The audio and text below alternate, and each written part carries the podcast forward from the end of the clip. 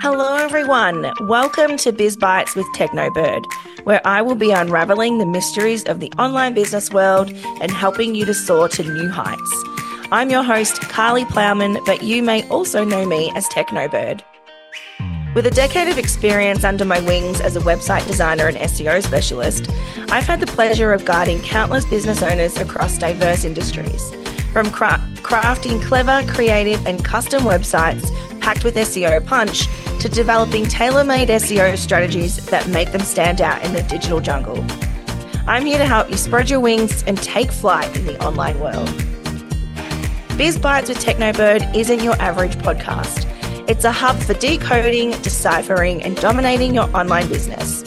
Get ready for a feast of topics from website optimization and SEO tips to nifty website tips and tricks and the ins and outs of running an online business. Oh, and let's not forget the fun. We'll dive into juicy debates like which website platform is best, explore social media SEO tactics, and chat with remarkable women in business who are making waves in their industries. But wait, there's more. I'll be bringing you interviews with folks who some might see as my competition. Because, hey, in this aviary, there's room for all kinds of birds to spread their wings and fly. So, buckle up and get ready for a wild ride. I'm going to wing this whole podcast because that is what I'm all about. But you're going to get some of the latest insights, tips, and maybe even a surprise or two. After all, that's what makes life in the digital nest so exhilarating. Thanks for joining me on this adventure. Now let's dive into today's episode and start soaring towards online success together. Hello, everyone, and welcome to episode two of Biz Bites with Technobird. Today, I want to do a short and sharp episode, and I want to get stuck into it straight away. And I'm going to be talking about the five most common mistakes that I see website owners make. Um, and they might be things you had never thought of before, or you're wanting to do a bit of an audit on your own website, and this might be a good starting point for you. So let's get stuck into it. The first common mistake I see happening on websites is having social media icons that, when clicked, don't open on separate tabs.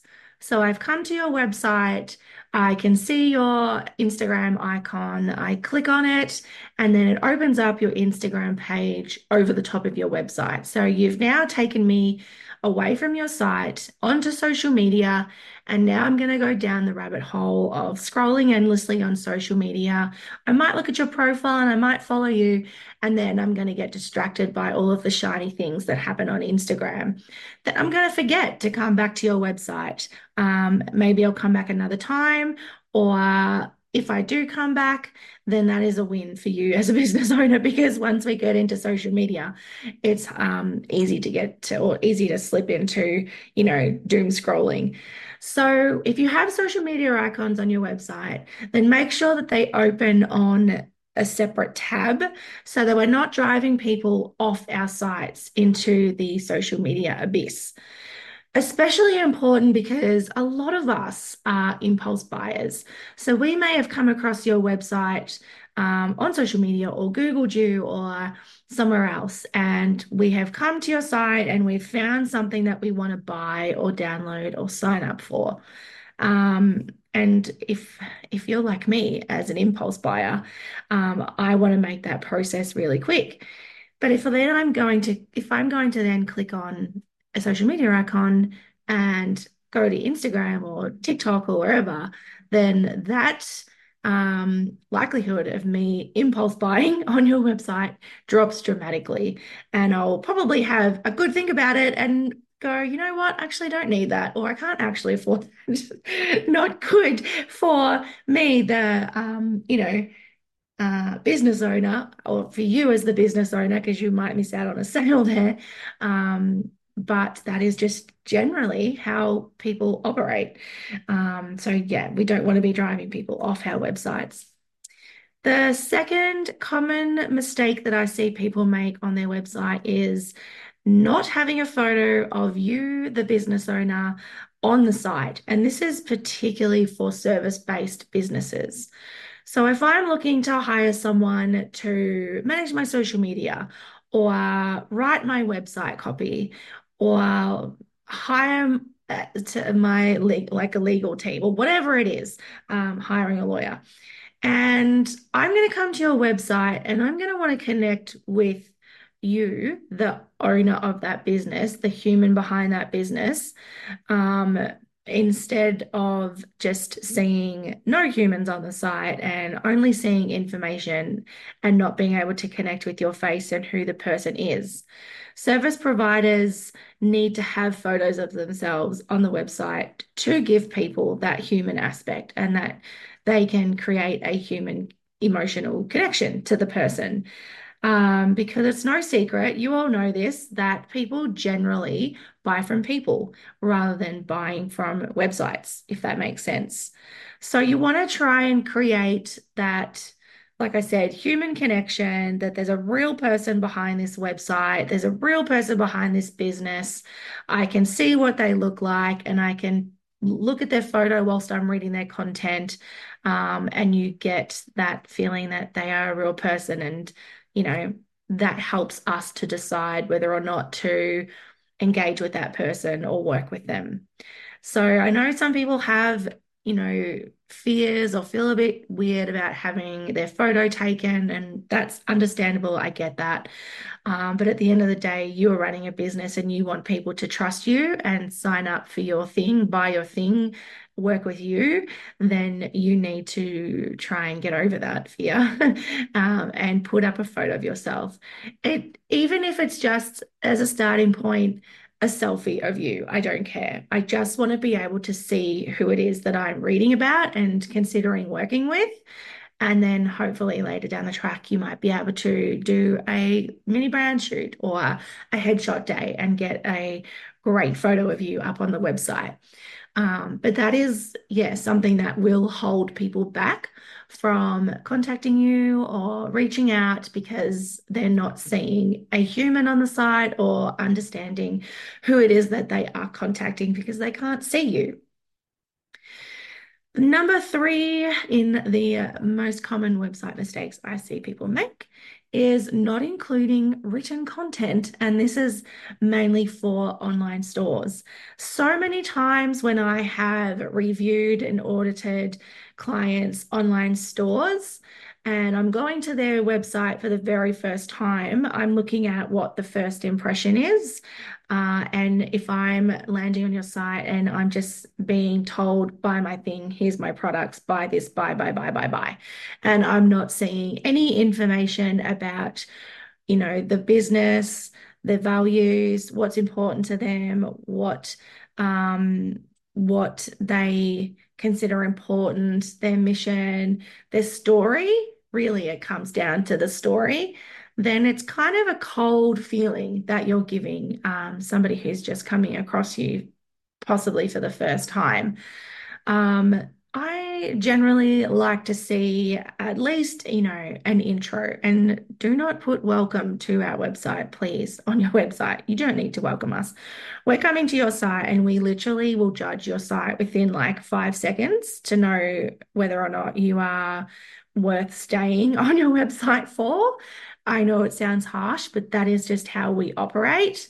Um, and so if I'm coming to your site and it's not clear, you know, straight away within that five seconds as to what you're about and, you know, what sort of um, business you are and where you are there, and you're just like, it's a bit cold and here's just all my products, um, then that can give off a bit of a uh, less human feeling, I think. Um, this sort of goes also back into we buy from humans, not from websites. Um, so yeah, even if you are a online store, you need to give us some kind of story uh, about your business. Maybe you are eco-friendly. Tell us a bit more about that. Maybe you support Aussie artists. Tell us a bit more about that. Or if you're a mum in business and you are trying to reach people of a specific, um, or you have a specific target audience, then add some content to the homepage um, that speaks directly to your target audience. Give them some context. Don't just go, here's my things, buy them. Like, give us some info, give us some context, and give us a story. Number four in the most common mistakes I see people make on their websites is not identifying or fixing broken links. Now, if I'm coming to your website and I'm reading some information about the services that you provide, and I click on read more, learn more, um, sign up, or whatever it is, uh, and that link either one doesn't work, like it takes doesn't take me anywhere, or it takes me to the wrong page, or it takes maybe it takes me to a contact form rather than a um, you know, a service page, for example, uh, or the link goes to a 404 error page, which means that that page no longer exists. This equates to a poor user experience because you're making it difficult for us to find the information that we're looking for, find the page we're looking for, the service, the product that we're looking for.